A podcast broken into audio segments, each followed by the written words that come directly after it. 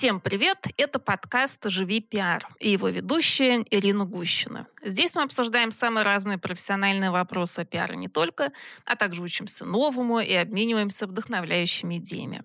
Сегодняшний гость Анна Аристова, консультант, тренер, эксперт по личному бренду, в прошлом корпоративный пиарщик. Мы поговорим о профессиональной жизни не только в найме, но за ее пределами. Поговорим о том, что сегодня идея работы на себя кажется все более и более привлекательной, в том числе потому, что многие международные компании покинули рынок, и, конечно, у наших коллег, у многих возникает вопрос, что дальше. В общем, будем разбираться. Аня, привет! Ира, привет. И сразу большая благодарность, что позвала. Это позволило мне в ближайшие пару дней перед эфиром порефлексировать на эту тему и вспомнить, на самом деле, что произошло за эти уже больше 2 лет. На самом деле, я все говорю, полтора года назад ушла, а тут посчитала уже больше 2 лет, и на самом деле есть что вспомнить, поэтому какие-то истории вообще буду рассказывать впервые публично, поэтому надеюсь, что будет полезно и интересно. Тогда начнем с самого начала. Вот сейчас ты уже 2 года, как ты говоришь, ты консультант, тренер, то есть работаешь на себя. До этого ты была корпоративным пиарщиком. Что это был за опыт, в какой корпорации, в какой компании ты работала, и как возникла вот эта идея, что все, ты хочешь уйти на свободные хлеба?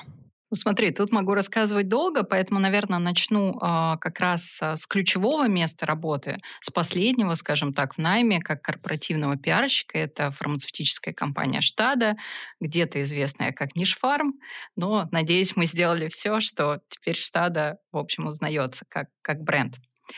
Я пришла совершенно, практически с нулевым опытом в пиар в 2011 году на позицию пиар-специалиста в очень крутую команду под руководством Ивана Глушкова. Я, мне кажется, не раз буду сегодня это имя вспоминать, потому что именно личность руководителя, первого такого большого наставника и коллег, она очень сильно повлияла на становление меня как профессионала. Потому что это вопрос, да, у тебя есть какие-то задатки, но та среда, где ты растешь профессионально, она, в общем, формирует основные какие-то качества, может быть, цели, может быть, смыслы даже. Пришла на позицию пиар-специалиста. Извини, вот у меня сразу возник вопрос. А как тебя, то есть как ты пришла на позицию пиар-специалиста, не имея никакого опыта в профессии? Как такое вообще возможно? Смотри, наверное, небольшая доля удачи, большой процент того, что мы сошлись с Иваном по ценностям на собеседовании. Я себя не продавала. Как раз, мне кажется, в тот момент, редкий для меня момент, я чувствовала, что могу быть самой собой, и вот на этом моменте мы и сошлись, потому что сейчас, анализируя и уже побывав в роли руководителя своей команды в Штаде после ухода Ивана, когда у меня появилась такая достаточно большая, как мне казалось, команда из 5 человек, я понимаю, что использовала одни и те же подходы, и ценности у нас основные совпадали. И, скорее всего, вот это было ключевым, потому что, работая сейчас с профессиональными брендами, я понимаю, что специалисты могут обладать одинаковыми характеристиками, но выбирать их будут по схожести ценностей. То есть клиент пойдет тому, где он чувствует больше общего, где взгляды совпадают, где подходы ему приятны, где комфортно, в принципе, работать. И вот, скорее всего, это был ключевой момент, но, конечно, до этого где-то 1,5 года я работала в пиар, до этого в продажах. И, в принципе, образование журфака давало достаточно широкий набор навыков. То есть ты начала работать в компании с нуля, фактически с небольшой позиции, и выросла до менеджерского управленческого уровня. Это называлось директор департамента коммуникаций. В принципе, у меня было подчинение первому лицу. Я входила в так называемую элиту менеджмент, 12 человек, 12 апостолов, где были директора по логистике, понятно, по маркетингу, и вот на тот момент я возглавляла коммуникации. Подо мной не было огромных департаментов, как, например, это есть на похожих позициях в Байере или в других компаниях. У меня было 5 человек, но я входила и в кор-команду глобальную, представляя Россию и страны СНГ. Ну, то есть, да, занимала, скажем так, по ответственности очень такую, можно сказать, топ-менеджерскую позицию. И сколько лет занял вот этот путь от нулевой позиции до управленческой? Ну, около 9 лет, я могу сказать. Всего в Штаде я 10 лет ровно проработала, и вот, получается, последний год только в управленческой позиции. Но я росла, там был смежные, да, какие-то промежуточные точки. Это менеджер по проектам, по пиар-проектам, это пресс-секретарь. Я смотрю просто на своих коллег, с которыми я вместе приходила. У них, конечно, рост значительно выше. Кто-то уже уехал за границу на топовую позицию по коммуникациям. Кто-то расширил свое влияние и стал и GR, и PR, и ER, и все виды отношений с разными стейкхолдерами в топовых компаниях. Это на самом деле очень круто. Наверное, это их такой карьерный трек. И я со многими общаюсь, все довольны, все счастливы. Но вот у меня случился другой, можно сказать, даунгрейд по каким-то моментам, да, мы сегодня их обсудим. Но по внутренним ощущениям все-таки это, ну, рост. Для меня это личностный рост. Не, может быть, не профессиональный, хотя тоже дискуссионный вопрос, но личностный точно. Давай тогда рассмотрим вот эту ситуацию. То есть ты пришла в компанию, в большую международную корпорацию, 10 лет провела в ней, двигаясь с одной позиции на другую, дошла до менеджмент-тима. В общем-то, это, наверное, такая верхняя ступень в развитии корпоративного пиара. Что случилось? Что вынудило тебя уйти из компании? Причем не просто уйти из компании, а уйти из корпоративного сегмента и заняться своими собственными проектами. Наверное, было несколько причин. Во-первых, это не случилось в один день. Это было какое-то взвешенное решение, которое по крупинкам собиралось в моей голове. Все началось со смены менеджмента. Где-то в 2019 году потихоньку у нас начало меняться глобальное руководство, затем руководство в странах, в том числе в регионе присутствия, в России и СНГ. Приходили очень профессиональные люди на смену, я ничего не могу сказать, и мы очень классно с ними вот эти вот, получается, 1.5 года работали, это была какая-то новая кровь, это люди, у которых было чему поучиться. В определенный момент, это был, наверное, получается, конец 2020 года. К нам, у нас поменялась команда настолько, что надо мной возникла позиция вице-президента по коммуникациям. Соответственно, взяли человека с рынка. И, опять же, это был очень интересный опыт, ну, потому что, не имея большого опыта в пиар, ну, как 9 лет, но все-таки в одной компании очень интересно было поработать с другими людьми. Но спустя несколько месяцев я начала вот потихонечку чувствовать, как от меня уходит ответственность, да, принятие каких-то решений, полномочия, да, управление командой. В любом случае был человек выше, хотя подо мной вся моя команда осталась, мы только добавляли, мы никого не меняли. И в тот момент, наверное, уходила ответственность, уходила какая-то свобода принятия решений. А для меня это, наверное, красной линией сегодня пойдет, что свобода — это ключевая ценность. Не то, что там, что хочу, то и делаю. Ага. Но в том числе, естественно, беря за это ответственность. А вот здесь, по сути, я перешла на немножко исполнительскую функцию. То есть как будто бы откатилась назад чуть-чуть. Да, у меня стало меньше коммуникации с глобальной командой, а для меня всегда это было важно, как вот кросс-культурная коммуникация, там классная команда, ребята, мы уже как-то сработались, и тут, ну, скажем так, один из любимых кусков у меня забрали. Ну, логично, потому что, да, это должно делать первое лицо по коммуникациям. Я стала меньше участвовать в совещаниях топ-команды, соответственно, не очень понимать, что происходит в бизнесе, и не очень начала понимать свою роль, потому что она задваивала позицию вице-президента. Мы что-то обсуждали, может быть, переключиться на СНГ, может быть, еще куда-то, но вот на тот момент я почувствовала, что мы уже не коннектимся с компанией по ценностям. Это не значит, что они там стали какие-то плохие, а у меня остались хорошие. Может быть, я переросла, потому что я достигла определенного там потолка, И дальше я точно понимала. Я уточнила по позициям в регионах. У нас прекрасная большая команда в Сербии была. У нас была прекрасная команда в штаб-квартире в Германии. На тот момент вакансий не было. Но не факт, что я переехала. Это такое было последнее, скажем, для себя просто галочка. Сейчас я посмотрела. Ты проверила все возможные варианты, потому что я компанию до сих пор люблю, за ней слежу и наблюдаю там во всех возможных соцсетях и так далее. Мне она интересна, она действительно классно развивается, но в целом своего роста я там дальше не видела. Ушла, и тут же буквально у меня появилось предложение от конкурирующей компании, той же большой генерической фармы, причем где моим руководителем должен был быть очень мой хороший друг и бывший коллега, получается, по отделу. Я пошла, я думаю, так, ну вот я себе поставлю вот это вот, если туда, то окей, но ничего искать дальше не буду, резюме не обновляла, ничего не делала. Мы прошли пару собеседований с HR-ами, я сделала какое-то задание, в итоге выбрали другую девочку, человека, тоже классного пиарщика из другой фармы, мы до сих пор тоже общаемся. На самом деле у меня нет точного ответа, почему, но есть одна из гипотез, которую мне называли, что, скорее всего, это был даунгрейд. Я шла на позицию просто старшего пиарщика с позиции директора по коммуникациям. Ты попробовала вот в эту альтернативную компанию, там не получилось. А был ли это тот самый момент, когда ты поняла, что ты хочешь все уходить из найма и теперь хочешь открыть свое дело? Или в какой момент возникло вот это решение, что все, с корпоративной жизнью покончено, хочу теперь вот в свое свободное плавание? Как это произошло? Ты знаешь, опять же, не было какого-то момента, наверное, был накопительный эффект. Во-первых, я устала. За 10 лет, когда я проанализировала, я устала. Это была супер любимая работа, она мне супер подходила, ну, по всем моим характеристикам. И, соответственно, я себя отдавала там на 110%.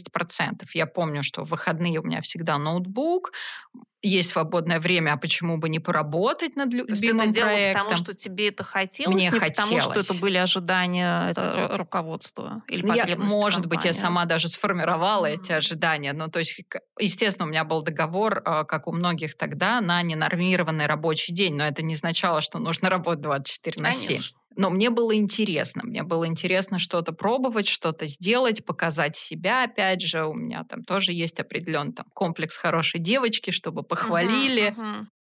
Были какие-то амбиции, даже не карьерные, а просто сделать классный проект, чтобы это было оценено рынком, например, или еще как-то. Мы тогда про бизнес-цели компании, пиар не очень, может быть, первые годы связывали, потом это начало больше влиять, и мы стали видеть результат уже на продажах, в каких-то отчетах. И это все было максимально интересно, то, что вот я поработаю, вижу результат.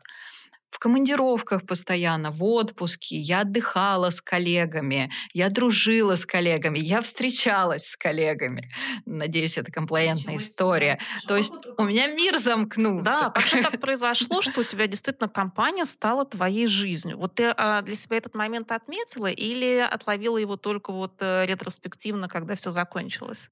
Я ретроспективно поняла, что это было не совсем, как говорят сейчас, здоровые отношения с компанией. Да.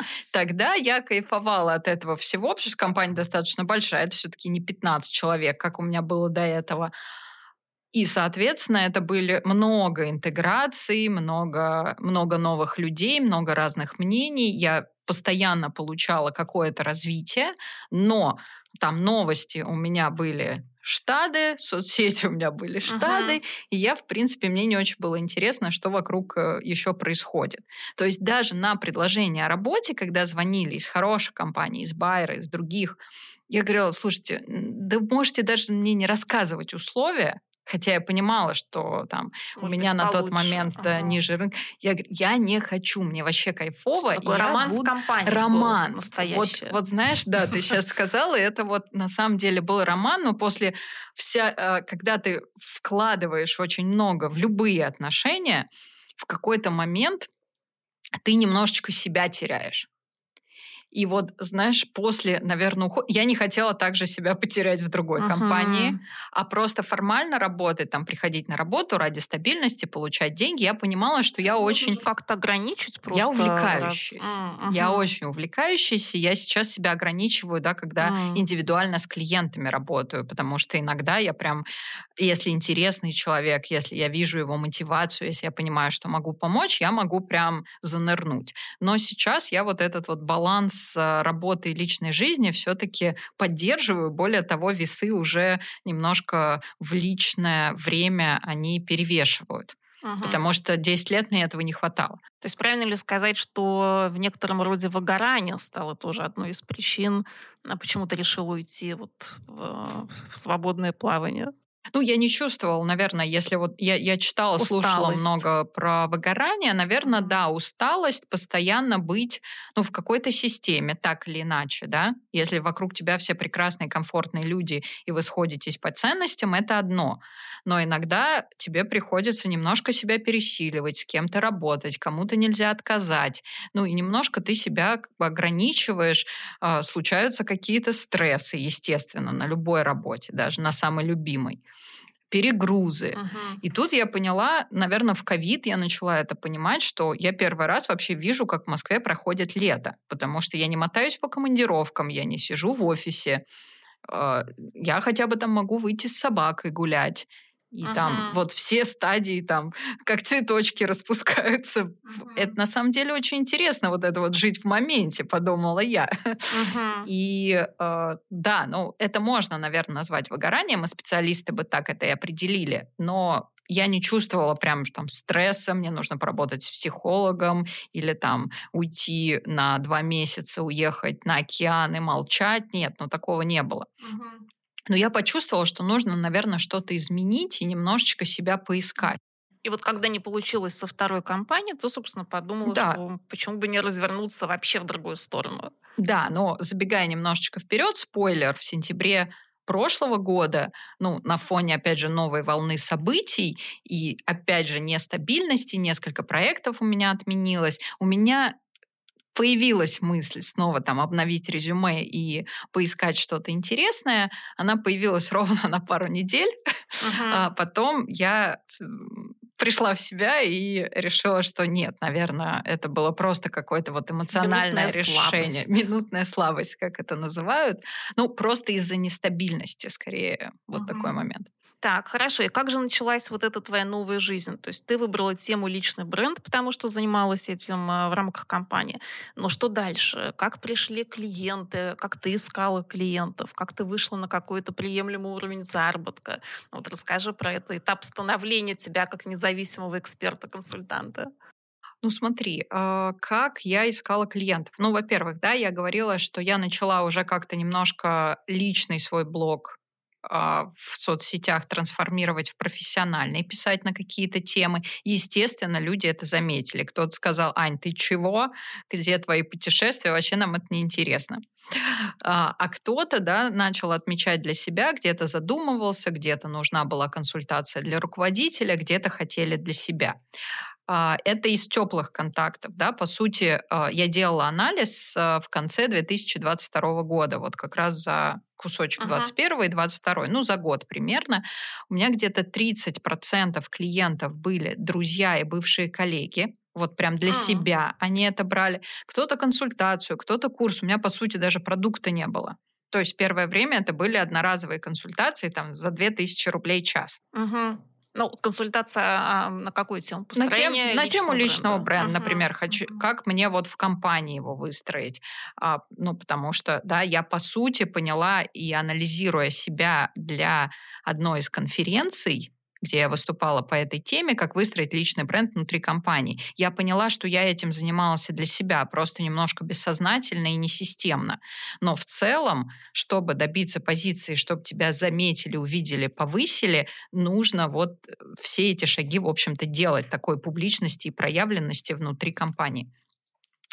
Вот. И возвращаясь, получается, туда, 30% это были друзья, экс-коллеги, 10, наверное, процентов это еще сарафанное радио, то есть они кому-то рекомендовали, 20% приходило с конференций, где я выступала, либо онлайн-вебинаров. Это вообще, наверное, мой любимый способ продвижения. Ну и остальное, там, соцсети, нетворкинг, какие-то вот такие вещи. И что я поняла, и сейчас, в общем, всем говорю, о том, что даже если я говорю, что ко мне там всего 15% из соцсетей пришло клиентов, это не значит, что их не нужно над ними работать. Почему? Потому что, когда тебя знакомые рекомендуют, все спрашивают, ну, пришли какой-нибудь там, я не знаю, что она там ведет, телеграм-канал, YouTube-канал, не знаю, может быть, у нее есть запрещенные сети, и можно ее там фотографии посмотреть, почитать и последить за ней. Потому что человек, ну, если ему прям не горит, конечно. У меня вот сейчас периодически, да, в телефоне там сообщение. Я за вами слежу в вашем телеграм-канале уже год, и вот сейчас я задумалась про личный бренд, а можно ли получить консультацию и вообще с вами как-то поработать. Мне даже кейсы им не нужно показывать и доказывать, что я там какой-то крутой специалист. Люди последили, посмотрели, как излагается информация, поняли, что, в общем, им это подходит, в том числе по подходу, по ценностям, по тону коммуникаций. И они просто пришли. Может быть, они там за 10 каналами одновременно следят. Ну вот здесь надо, кстати, отметить, что твой канал, он отличается очень таким продуманным контентом, абсолютно спокойным профессиональным тоном, без вот этого безумия, там, хотите заработать миллион завтра, спросите меня сегодня, у меня я расскажу раз, не два, получилось. Три. Ну да, но, понимаешь, это очень отличается от, так сказать, массового предложения на рынке в области персонального бренда, где как раз все построено на каких-то вот этих безумных обещаниях, которые даже звучат неправдоподобно. Слушай, ну, может быть, это потому, что я сама не хочу заработать вот таким образом какие-то миллионы на клиентах. Да, изначально, ну, это тема отдельного разговора, но меня как бы деньги сами по себе не очень мотивируют. Да, меня мотивирует решение каких-то сложных задач. Там, например, вот у меня был даже опыт прекрасной вообще девушки. Я не знаю, как я на это решилась со своим синдромом самозванца, который у меня тоже есть, как ни странно, может показаться. Но в Clubhouse, если кто-то помнит такую соцсеть, было и до сих пор есть. И есть там люди, которые прекрасно развиваются. Не знаю, как это влияет на их бизнес, но у них растут каналы, они там что-то ведут, свои типа подкастов. Ну, то есть это же история подкаста, по сути. И я слушала какой-то эфир про личный бренд, даже не я его проводила, и девушка задала вопрос. И я поняла, что я могу ей помочь.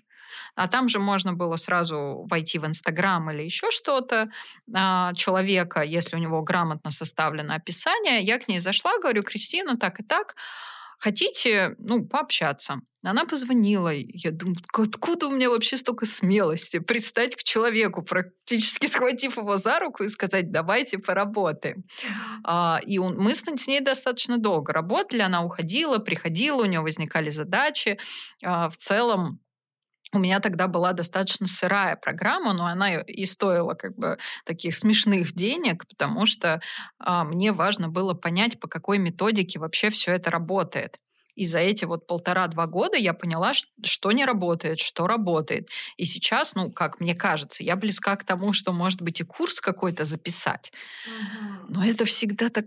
Столько работы. А как ты сейчас работаешь? То есть это какая-то выстроенная программа, не знаю, рассчитана на какое-то время, или вот твой продукт сейчас, он в чем? Их несколько. Ну, как бы основной продукт, да, это определенная методология, где нужно пройти несколько, 5-7 шагов, да, там по-разному это можно сделать в зависимости от запроса, и прийти от формулировки своей цели к некому плану развития своего личного бренда. Ну, стратегия я это называю, но это, наверное, в понимании крутых маркетологов совсем не стратегия, а может быть просто дорожная карта или там план ближайших шагов, потому что стратегия никому, по сути, не нужна.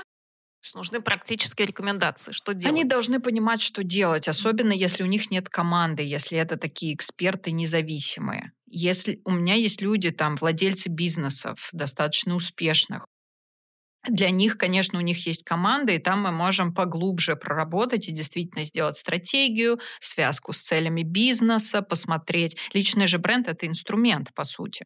Да? Либо инструмент найти карьеру. выстроить карьеру, найти новое место работы, либо инструмент повысить прибыльность бизнеса. Ну, то есть, если мы личный бренд, как и деньги, часто ставим как цель, то это так не работает, потому что и другой инструмент. Нужно понимать, что за этим стоит. Может быть, личный бренд-то не нужен на самом деле. Я тоже к этому пришла. Все говорили, да, в 20-м, личный бренд нужен всем. И с этой стороны, и можно с этой. А я вот сейчас, я вижу реально людей в своем окружении, которым не нужен. Это кто именно? В смысле, не пофамильно, а вот опиши типаж. Типаж. У человека есть бизнес, да, он, например, в инженерном или каком-то строительном. Есть сайт, туда приходят клиенты за конкретной задачей. Например, там, я не знаю, скважину пробурить, ремонт сделать, еще что-то. Над этим работает команда. То есть личность генерального директора, по сути, никого не интересует, интересует качество работы. А поиск новых клиентов, привлечение партнеров? Яндекс.Директ, например, если это сайт. Сарафанное радио. Если тебе хорошо, там, я не знаю, застеклили балконы, кто-то спросил, ты даешь контакт. И им для их бизнеса, для тех целей финансовых, да, никто не хочет попасть там в Forbes, им этого достаточно. И, соответственно, я понимаю, что по психотипу человек, он не про то, он просто хорошо делает свое дело. Он тоже свободное время не хочет проводить в соцсетях, выступать на каких конференциях, по сути, да, это такая услуга, строительство домов, например, да, куда он пойдет? Московский урбанистический форум. Допустим, да. Но, возможно, он там не делает что-то крутое, архитектурное. Возможно, он не в Москве. Возможно, он хочет выстроить бизнес, чтобы без него все работало. То есть приходили определенное количество денег в месяц или там в год, кто как считает. А остальное время он бы просто тратил на какое-то свое хобби. И вот я так не могу. Почему? Почему я не могу передать, я сейчас поняла, что это, наверное, основной затык моего масштаба, я не могу передать технологию, как я работаю с личными брендами, с людьми, потому что я работаю интуитивно. Подожди, ты же говоришь, что у тебя есть программа с прописанными шагами. Но это уже не интуитивно. Допустим, да, там одна из частей этой программы – это распаковка. Понятно, что с целью мы ставим по смарт, там, целевую аудиторию еще по какой-то истории анализируем. Например, распаковка. Когда я задаю очень много вопросов, и это как кусочки пазла. У тебя на столе там пазл из 1000 кусочков.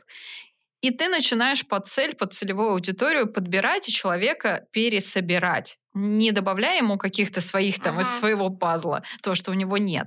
А вот как-то его пересобирать под его цель, чтобы он повернулся, скажем так, правильной стороной, его увидели так, как он хочет, чтобы его увидели. И я не понимаю, как другому человеку объяснить, как я собираю пазл. У каждого своя история. Просто у другого человека может быть другой способ сбора этого пазла, но не факт, что он будет хуже этот пазл. Просто нужен навык сбора пазла. Да, навык сбора пазла. Я не знаю, как ему научить. То есть, наверное, если бы я интервьюировала себе команду людей, я бы нашла похожих.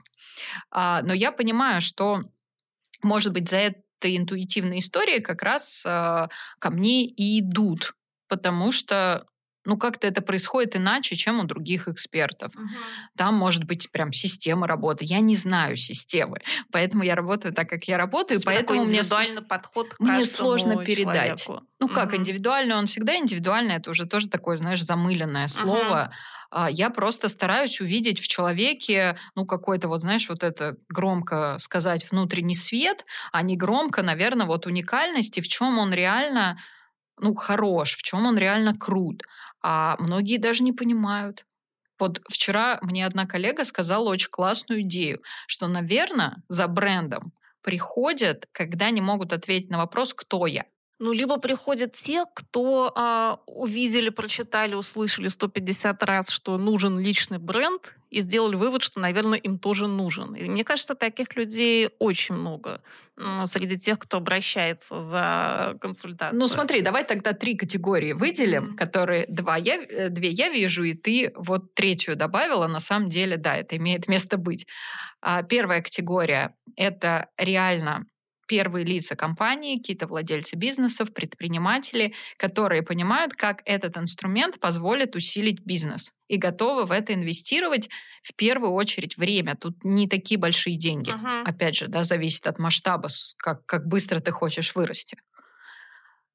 Вторая категория – это как раз те, кто приходит чуть-чуть разобраться в себе, про что они, чем они могут быть полезны, а может быть, они работают не на той работе. Это немножко такой коучинг, психотерапия даже. Ты знаешь, в какой-то момент, да, с некоторыми клиентами мне приходится... Это психотерапия. Да, психотерапия, хотя я всячески от этого отстраняюсь, потому что у меня нет компетенции в этом. Но коучинг, мне кажется, прочитав несколько книг, которые тоже ко мне попадали случайно, там, например, «Кафе на краю земли», которое построено на коучинговых вопросах, и как раз поиски себя попало ко мне в руки случайно. Я выбираю книжки по названию. Я ехала в отпуск, зашла в магазин, мне кажется, это была «Молодая гвардия», посмотрела, что есть, и выбрала книжку по названию. И на самом деле она тоже как-то повлияла. И вот, знаешь... Не хочу отвлекаться, сейчас про вторую категорию договорим. Это как раз люди, которые в определенный момент поняли, что что-то работа не драйверит, а может быть свое дело, а если свое дело, то чем я могу быть полезен? Здесь, слушай, прямо слышится запрос на коучинг, потому что к коучам очень много приходит людей вот как раз с такими вопросами, особенно если это середина жизни, середина карьеры, то есть это мидлайф в полном, так сказать, расцвете, и человек начинает задаваться вопросами, да, зачем, а что... У меня, кстати, почему? В планах на этот год было пойти обучиться коучингу не ради там сертификата, чтобы поставить там в свое описание, а просто чтобы свои знания немножко систематизировать, потому что я опять, получается, лезу немножко на ту территорию, где у меня нет образования, где-то интуитивно я понимаю, какие вопросы задать, но, может быть, не всегда делаю правильные выводы. Опять же, да, там, ну, всегда сомневаешься в себе. А может быть, правильно, может быть, у меня там врожденный... Мне кажется, образование никогда не помешает. Ну, это точно то, что как бы лишним не будет. Да. Поэтому на этот год вот коучинг стоит. Но, опять же, хочется найти какое-то классное, больше прикладное, потому что, да, там, теорию я могу и так изучить. Ну, и третья категория клиентов — это те, которые как бы думают, что им нужен личный бренд, на самом деле, в общем-то, ничего им не нужно. Ну, и такой тип клиентов, как правило, даже если платят деньги, то после получения стратегии или дорожной карты, или как бы мы ее ни назвали, ничего не делает. Мне первое время было очень обидно. Ну, то есть это когда ты не видишь результата своей работы. Я что-то пыталась даже взять на себя какую-то ответственность, но потом умные люди мне сказали, что твоя ответственность, в общем-то, здесь закончилась. Ты все дала, и если человек, там, условно, ты там тренер, да, ты написала программу тренировок, показала, как пользоваться тренажерами, и если дальше человек не ходит на тренировки... Это его выбор. Да, это его выбор, и тут уже как бы нужно понимать. Нет, ну, у меня есть вот это вот внутреннее, что мне всех нужно замотивировать, вдохновить и повести там к каким-то большому светлому будущему, но я поняла, что это очень много энергии, и я останавливаюсь. Но мне кажется, вот сейчас мы заходим на территорию как раз твоей мотивации. Здесь тоже интересно обсудить. То есть ты уже упомянула, что деньги не являются для тебя какой-то вот такой главной движущей силой в том, что ты делаешь. Очевидно, это другие задачи. Но, тем не менее, про деньги тоже хочется спросить. Как быстро ты вышла на какой-то уровень дохода, вот, который был для тебя приемлемый, может быть, даже желаемый? Ставишь ли ты сейчас какие-то финансовые цели перед собой? Как вот вся эта сторона работает у тебя? Смотри, да, расскажу, как есть. У меня была некая финансовая подушка. Понятно, что там основную часть я неудачно инвестировала, и она заблокирована на текущий момент. И, может быть, это, кстати, хорошо. Я вот сейчас, на самом деле, все моменты рассматриваю с позитивной точки зрения, потому что если бы у меня были еще деньги, которые можно просто тратить, не зарабатывая, возможно, я бы искала себя медленнее. Соответственно, да, на первое время у меня была некая финансовая подушка, и я там вышла в минусовую дельту где-то в 500 000 в первый год, наверное, тратя, как привыкла, а зарабатывая, ну, соответственно, меньше. Наверное, в 2 раза, чем в компании, на топовой позиции, ну, что понятно. Но, скажем так, я понимала, как можно зарабатывать столько же, но я не хотела столько работать. Так. Это вот, был такой сознательный выбор, что работать я хочу в 2 раза меньше, а зарабатывать столько же. И вот сейчас я стремлюсь, наверное, вот к такой парадигме. Я не хочу каких-то там миллионов в месяц, которые я буду декларировать в сторис, как я классно все случилось. Ну, потому что, наверное, я не очень понимаю пока, куда их тратить. Когда я их пойму, они... как-то ситуация, скорее всего, вырулится, что мне предложит вселенная их заработать, но пока я понимаю, что у меня есть определенный, минимум жизненный в месяц и есть, минимум комфортный и суперлюкс. Да, ты сейчас я где, пока, в какой? Я на минимуме, но я стремлюсь к комфорту. Ага. То есть я уже в этом году выхожу на комфорт. Но при этом работает ограниченное количество часов в день, в неделю. Я не то, чтобы их прям считаю, но я понимаю, что если я устала, я просто переношу клиентов на какое-то... на следующую неделю, а эту неделю прям целый день иду и играю в теннис всю неделю. И, в общем, я перезагружаюсь. Могу, естественно, с какими-то большими клиентами не могу, но они остаются в приоритете, я на них трачу определенное количество часов и так далее. Я специально себя сильно не продвигаю, потому что я думаю, так, не нужно, я лучше сконцентрируюсь, запишу, например, сейчас видеокурс, положу его на какую-то площадку, уже есть договоренности, и пусть он немножечко приносит пассивный доход. Но опять же, такой совсем пассивный. Мне сейчас интересно как-то вступать в коллаборации. Вот одно из последних — это программы для HR-амбассадоров Сбербанка, где я один из экспертов. А тоже, каким образом ты вышла? Тоже очень интересная история, и поучительная для всех. Не обязательно стучаться во все двери, не обязательно иметь знакомства, но нужно соглашаться на те возможности, которые тебе дает жизнь. В моем случае это было приглашение в жюри премии «Серебряный Меркурий». И я сначала думала, ого-го, там, наверное, жюри 10 человек, меня выбрали, я смотрю, а жюри-то 800. Я, более того, я даже думала отказаться, но начала кстати, тоже следила за тобой, еще за какими-то девушками. Ага. Все, такие, я член премии, это такая-то премия. Я думаю, слушайте, что-то престижное, видимо.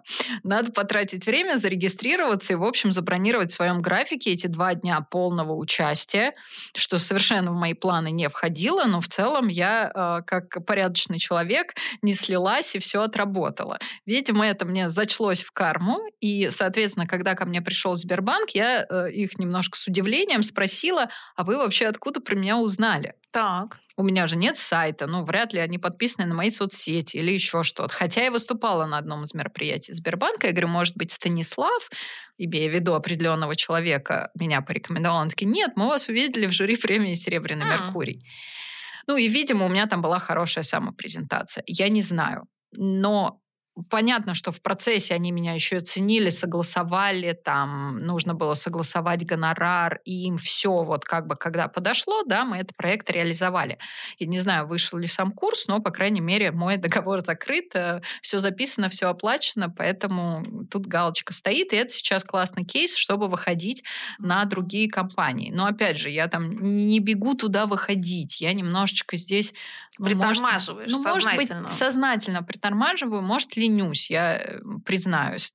Может быть, реально ленюсь, может быть, где-то, боюсь, что, опять же, войду в какую-то такую сумасшедший график работы, когда не буду видеть жизни. А я все-таки... Ты задала вопрос, в чем моя мотивация. Моя мотивация в свободе. И недавно очень интересное определение этой свободы от Алексея Ситникова, минутка рекламы, услышала о том, что свобода — это возможность хотеть то, чего ты на самом деле хочешь. То есть, как я для себя определяю, это возможность иметь время вообще подумать, что ты хочешь. Потому что, по сути, часто мы живем желаниями либо семьи, либо компании. Вот нужно прийти сюда, нужно заработать столько денег. И ты функция, инструмент, чтобы туда прийти. А что ты на самом деле хочешь? Может быть, ты хочешь, не знаю, по 3 часа медитировать. Ты поняла, что ты хочешь? Я хочу, на текущий момент, не глобально, понятно, карьерную стратегию я что-то не выстраивала. Я поняла, как хочу развиваться с точки зрения профессионала, что, наверное, основной мой инструмент — это все-таки будут бизнес-тренинги, потому что мне очень нравится с людьми работать близко, напрямую, обмениваться энергиями. Не просто на выступлении, когда ты чуть выше, да, все тебя слушают, а именно в каком-то формате воркшопа, мастер-класса. И сейчас есть один такой проект, мы на этапе подписания контракта, когда можно передать за 6, 8, 12 часов тренинга знания, и люди точно тебя будут слушать и уйдут с результатом. Дальше уже не моя ответственность. Но когда они проходят видеокурс, они там отвлеклись, забили, деньги заплатили, ничего не сделали. Или даже в личной работе их можно потерять. То он заболел, то уехал и так далее. Здесь... Это по формату работы. Да, это по формату работы, да. Я нишевалась в основном на сферу здравоохранения. У меня есть клиенты из других сфер, но... раньше фокусировалась на здравоохранении. Нет, как раз то, что мы с тобой начали, где фокус там и внимание, я работала со всеми, с фотографами, с тренерами по этикету. Okay. То есть такая была очень размазанная целевая аудитория. Сейчас даже в определенных кругах я говорю, что я консультант по репутации личному бренду для специалистов и руководителей сферы здравоохранения. Имея в виду врачей, тут большой опыт есть, последних 2 лет, имея в виду первых лиц фармкомпаний, для тех, кто уже понимает, я не готова на самом деле формировать спрос. Я поняла, что ты сказала, что у меня системный контент в телеграм-канале, у меня нет контент-плана, мне кажется, что он не системный, но если со стороны кажется, что системный, то отлично. Да, видите... когда ты так сужаешь свою целевую аудиторию до здравоохранения, не является ли это, так сказать, сужением воронки? Как ты на это смотришь? Смотри, зато ты можешь быть лучшим экспертом на какой-то улице, чем топ-1000 не в ширину, а в городе. В глубину. В глубину, да, потому что есть определенный бэкграунд, есть большой фотопроект «Профессия врач», который я делала, где очень много узнала о профессии еще в Штаде. Есть группа ВКонтакте на 30 000 подписчиков врачей, которую я веду и развиваю.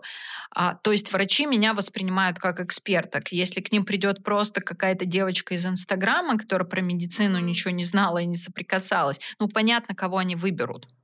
То есть здесь еще вопрос, это распаковка и пересборка себя. Здесь мне тоже коллеги помогли, да, я кому-то помогла в комменторстве найти какую-то линию личного контента, а мне помогли фокусироваться, сказать: Аня, у тебя же такой бэкграунд в фарме и работе с врачами, так и иди в сферу здравоохранения. И там, по сути, мои конкуренты, 3-4 эксперта, если их посчитать. И от них отстроиться проще, чем в целом от всей системы личного брендинга. Но это все по формату работы. А если говорить о work and life balance, ты говоришь, понять, что я хочу и так далее. То есть как сейчас выглядит твоя идеальная схема work and life balance? Работать, наверное, 20 часов в неделю, половина от стандартных 40, получать столько, сколько я получала за 40, и стремиться, наверное, к какому-то максимуму, чтобы, может быть, снова уже новыми инструментами, набив все шишки с инвестированием, делать какой-то новый капитал, задел на будущее. Почему нет? Я пока не понимаю, зачем мне это, но в целом так. И в прошлом году, не могу прям про это не рассказать, на самом деле год-то в целом был тяжелый, 2022, но для меня, наверное, один из лучших из последних, как ни странно. Я стала встречать, может быть, я как-то открылась, навигатор свой перестроила. Я начала встречать людей, которые мне доносили кусочки от моего собственного пазла. И к концу года он собрался плюс-минус, да, я уже перестала себя искать, я стала уверена в своих определенных компетенциях, соответственно, мне легче себя продавать. Я не люблю это слово, но в любом случае мы себя продаем или продаем свои идеи. И одним из таких кусочков пазла стало в том числе исполнение детской мечты. Я стала играть в большой теннис, я с нуля познакомилась с тренером прекрасным, и регулярно теперь тренируюсь, участвую в соревнованиях, и, конечно, для меня это очень большая часть жизни, это новые знакомства, причем с людьми, которые несколько лет назад были на обложке Forbes, случайно. Они могут стать клиентами, они могут стать классными партнерами по коллаборациям. Это вообще дивный новый мир, потому что теннис достаточно элитный вид спорта, потому что дорогой. И на самом деле это очень крутой мир, и я, конечно, бы хотела еще поработать со спортсменами, потому что я с детства люблю всех практически спортсменов, понимаю их короткий цикл жизни профессиональный, и понимаю, что потом у них не все всегда складывается.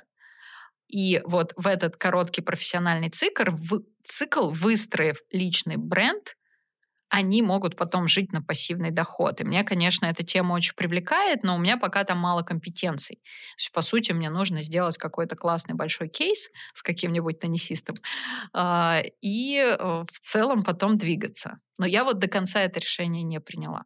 Аня, ну давай вот обобщим, поскольку ты уже 2 года в свободном плавании, наверняка общаешься со многими людьми, которые тоже вот независимые эксперты, консультанты, тренеры. А вот на твой взгляд, кому подходит вот этот путь? То есть, может быть, какие качества должны быть у человека, чтобы он смог реализоваться как такой вот независимый эксперт? Слушай, ну про качество, наверное, по-разному, потому что все люди разные, которых я встречаю, которые работают на себя. Но здесь определенная смелость, как мне кажется, все-таки, да, устойчивость именно к внешнему, потому что очень просто, да, там соскочить, такой, ой, все нестабильно, пойду-ка я снова в найм. Хотя, может быть, не хочется, когда уже даже вышел и что-то начал. Ну, смелость и способность рисковать, это, наверное, где-то рядом. Иметь несколько планов. План А, план Б, план С лучше. Ну, то есть это какое-то такое, да, системное или стратегическое мышление. Либо действительно пробовать совмещать. То есть те, кто осторожные, у меня есть такие в клиентах, они остаются на своей работе. Да, они жертвуют каким-то личным мнением, временем, но они пробуют развивать свой бизнес. И когда тот уже начинает приносить какие-то деньги, только в этот момент уходит. Ну, то есть пробуют в безопасной среде. Да, ну какие-то эксперименты лабораторные такие. Потому что в моем случае это был не лабораторный, но у меня была заложена подушка безопасности, чтобы не держаться за каждого клиента и там, не находиться в постоянном стрессе, что вот там сегодня заплатит, а завтра там передумает. Ну, то есть нет, пожалуйста, если передумали, лучше передумайте, идите еще подумайте и возвращайтесь, когда будете готовы. То есть сейчас вообще такого нет. Если один уходит, я такая, ну окей. Но через 2 дня, как правило, появляется какая-то новая история. Как ты относишься к тому, что сейчас, кажется, избыток просто предложения тренинговых, коучинговых услуг на рынке? То есть, как ты думаешь, есть ли еще свободные ниши? Вот, например, если кто-то из наших коллег захочет стать коучем по персональному бренду или там в какой-то другой сфере, насколько вероятен успех? Кажется, как будто уже слишком много таких экспертов. Слушай, ну здесь вот поскольку я не системно подхожу и не анализирую свою нишу, и когда шла в нее, не анализировала, насколько она конкурентная, то и сейчас мне экспертно ответить на вопрос, там, есть ли тут свободное место или нет. Но, как мне кажется, просто ты так говоришь, может быть, часто эта тема всплывает, да, и тебе, соответственно, и соцсети, и еще что-то подкидывают информацию, и тебе кажется, что этого много. Например, да, кажется, что много СММ-специалистов, но я тебе могу сказать, найти хорошего, это очень сложно. На медицинскую тематику найти СММ-специалиста еще сложнее. То есть я периодически сталкиваюсь с таким запросом.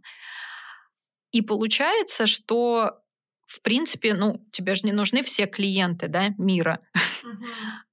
Есть определенные ниши. Вот личный бренд врача развивают там 3-4 эксперта, по крайней мере, публично я их вижу. Но это конкурентная среда или нет? А сколько всего медицинских специалистов? И тут как раз проблема, что там нет спроса. В Инстаграме, наверное, перебор.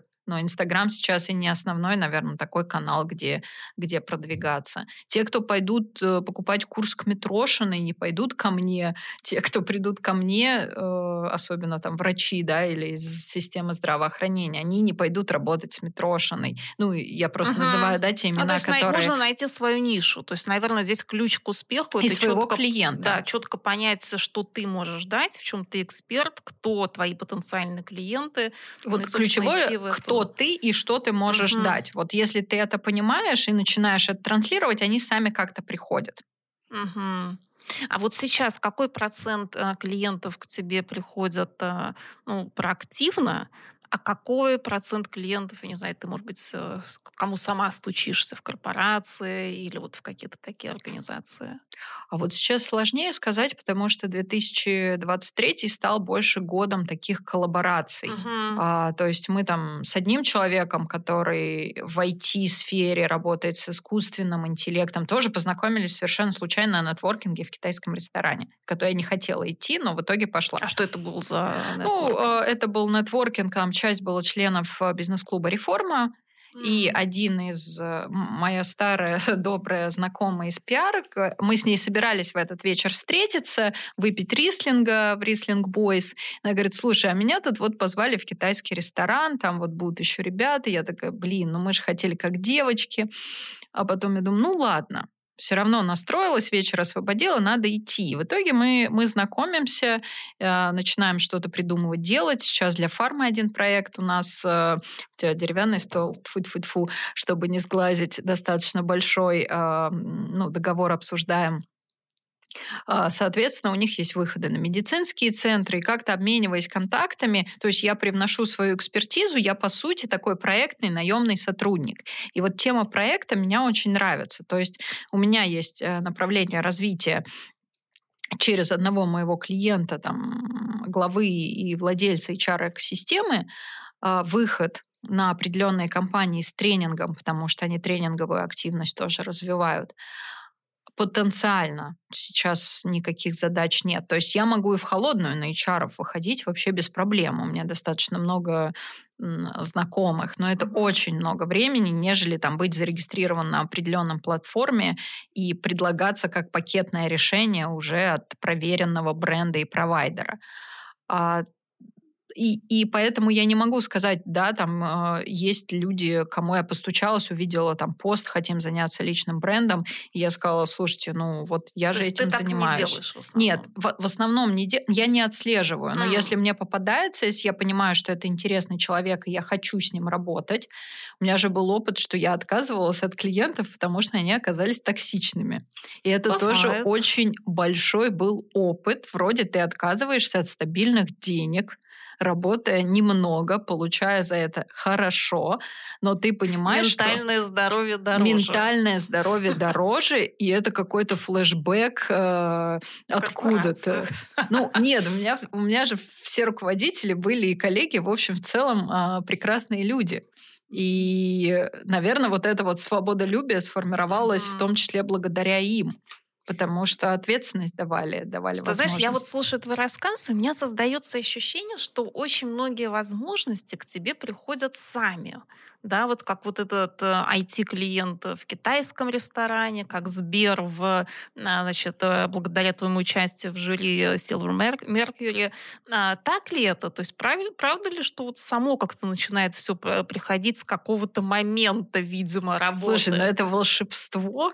Я, может быть, сама бы не поверила, такое, но оно приходит, когда ты начинаешь...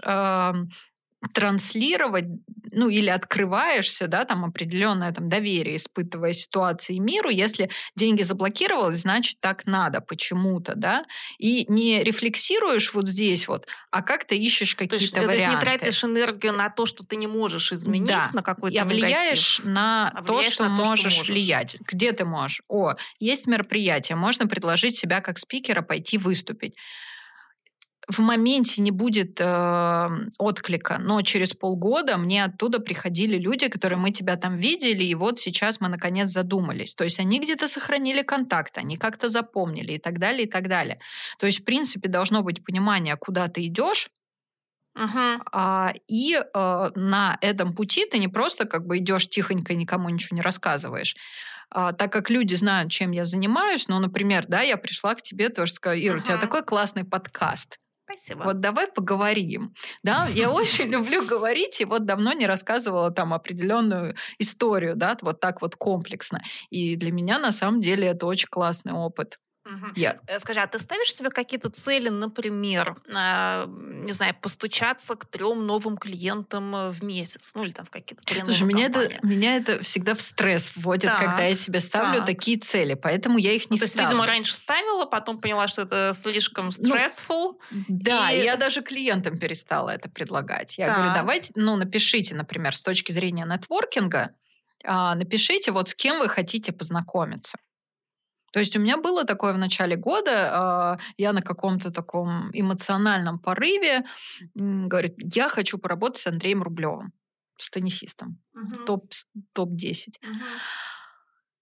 Смотрю, почему хочу конкретно с ним, с точки зрения, ну, мне как-то вот кажется, что ему есть что сказать. Ну, кроме каких-то спортивных успехов, у него очень неразвитый Инстаграм, там ничего не происходит, тем не менее, там 300 тысяч подписчиков, но для его уровня это очень мало, очень. Это мировая величина.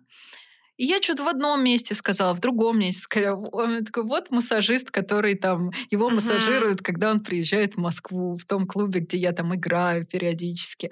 А вот встретила вообще, пришла укладку делать к своему мастеру, встречаю, значит, женщину, которая у меня как врач участвовала в фотопроекте «Профессия врача». Я говорю, я вас помню, вы меня, наверное, нет. Она такая, ой, но зато я помню проект. И мы разговариваем все. Она говорит, а ты куда идешь? Я говорю, а я иду делать для футбольных тренеров вебинар. Я говорю, а вообще я хочу работать с теннисистами. Она говорит, а я работаю с мамой Карена Хачанова, а Карен Хачанов друг Андрея Рублева. И, в общем, если начать раскручивать эту цепочку, то можно прийти. Но я тормознула, и только сейчас, послушав определенных психологов, поняла, почему.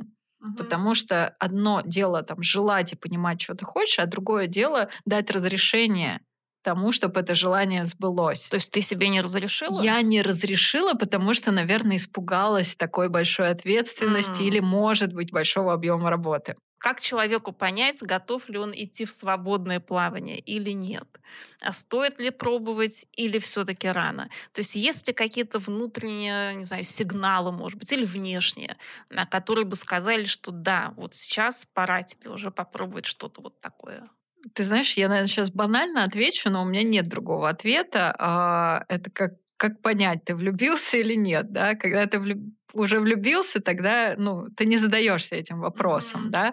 Ну, то есть это как-то внутренне происходит. То есть если это эмоционально происходит, вот там начальник что-то не то сказал, там, не знаю, наругался, унизил, там, запретил что-то делать, и ты на этой эмоции принимаешь решение, скорее всего, ну, это не совсем правильное решение, да? К этому нужно прийти и в какой-то момент просто понять, что, ну, ты хочешь это попробовать. Всегда же можно вернуться в найм. Ну, ты много это обсуждала и с другими гостями. И здесь можно вообще попробовать какую-то альтернативную профессию, а потом вернуться. Ну, то есть мы же не закрываем дверь навсегда, все там сжигаем все мосты и так далее. Конечно, сейчас, наверное, вернуться в найм, если говорить про мой случай, будет сложнее, потому что был какой-то перерыв. Но перерыв-то был, по сути, в близкой деятельности, да, к пиару. Поэтому это с точки зрения перерыва и не перерыв. И возвращаясь к совету, наверное, как-то остановиться, послушать себя, может быть, сделать какой-то перерыв, потому что вот в корпоративной моей жизни это была постоянная гонка.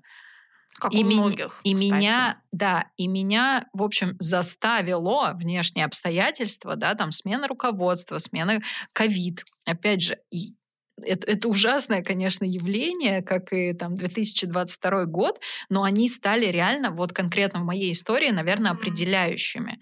То есть у тебя появилось время дома сидя и не тратя на дорогу 1,5 часа в одну сторону, 1,5 в другую, плюс 3 часа времени подумать. Да, а вообще, а тебе вот это нравится, а может быть, тебе еще что-то нравится. Все вот, кстати, коучи советуют замедлиться, остановиться и послушать себя и действительно порефлексировать. а что ты делаешь, хочешь ли ты это делать, а может быть, ты хочешь что-то еще. То есть всем нам нужно время, чтобы сделать это упражнение. В конце концов, да, там можно тесты различные личностные на психотипы пройти. Кто верит в астрологов, сходить сделать архетипический портрет по дате рождения, там, дизайн человека. Ты рассказывала тоже мне недавно про какую-то прекрасную историю, да, там, где можно на себя с разных сторон и сильные стороны найти. И вот здесь возникают идеи. О, а я, оказывается, классно пишу, может, мне вообще книгу написать? Ну и вот это будет, наверное, каким-то первым шагом к тому, чтобы уйти потом в найм и проводить тренинги по своей... Ой, уйти из найма и проводить тренинги по своей же книге. Ну, это прям вот просто сейчас родилось, это там не совет всем. Ну, то есть, по сути, главное слышать себя и услышать себя в тот момент, и когда ответ уже будет сформулирован. Ответ в своих интересах, а не в интересах работодателя. Хорошо. Спасибо, Аня, большое. Спасибо. Соцсети Facebook и Instagram принадлежат Мета, которая признана экстремистской и запрещена в Российской Федерации.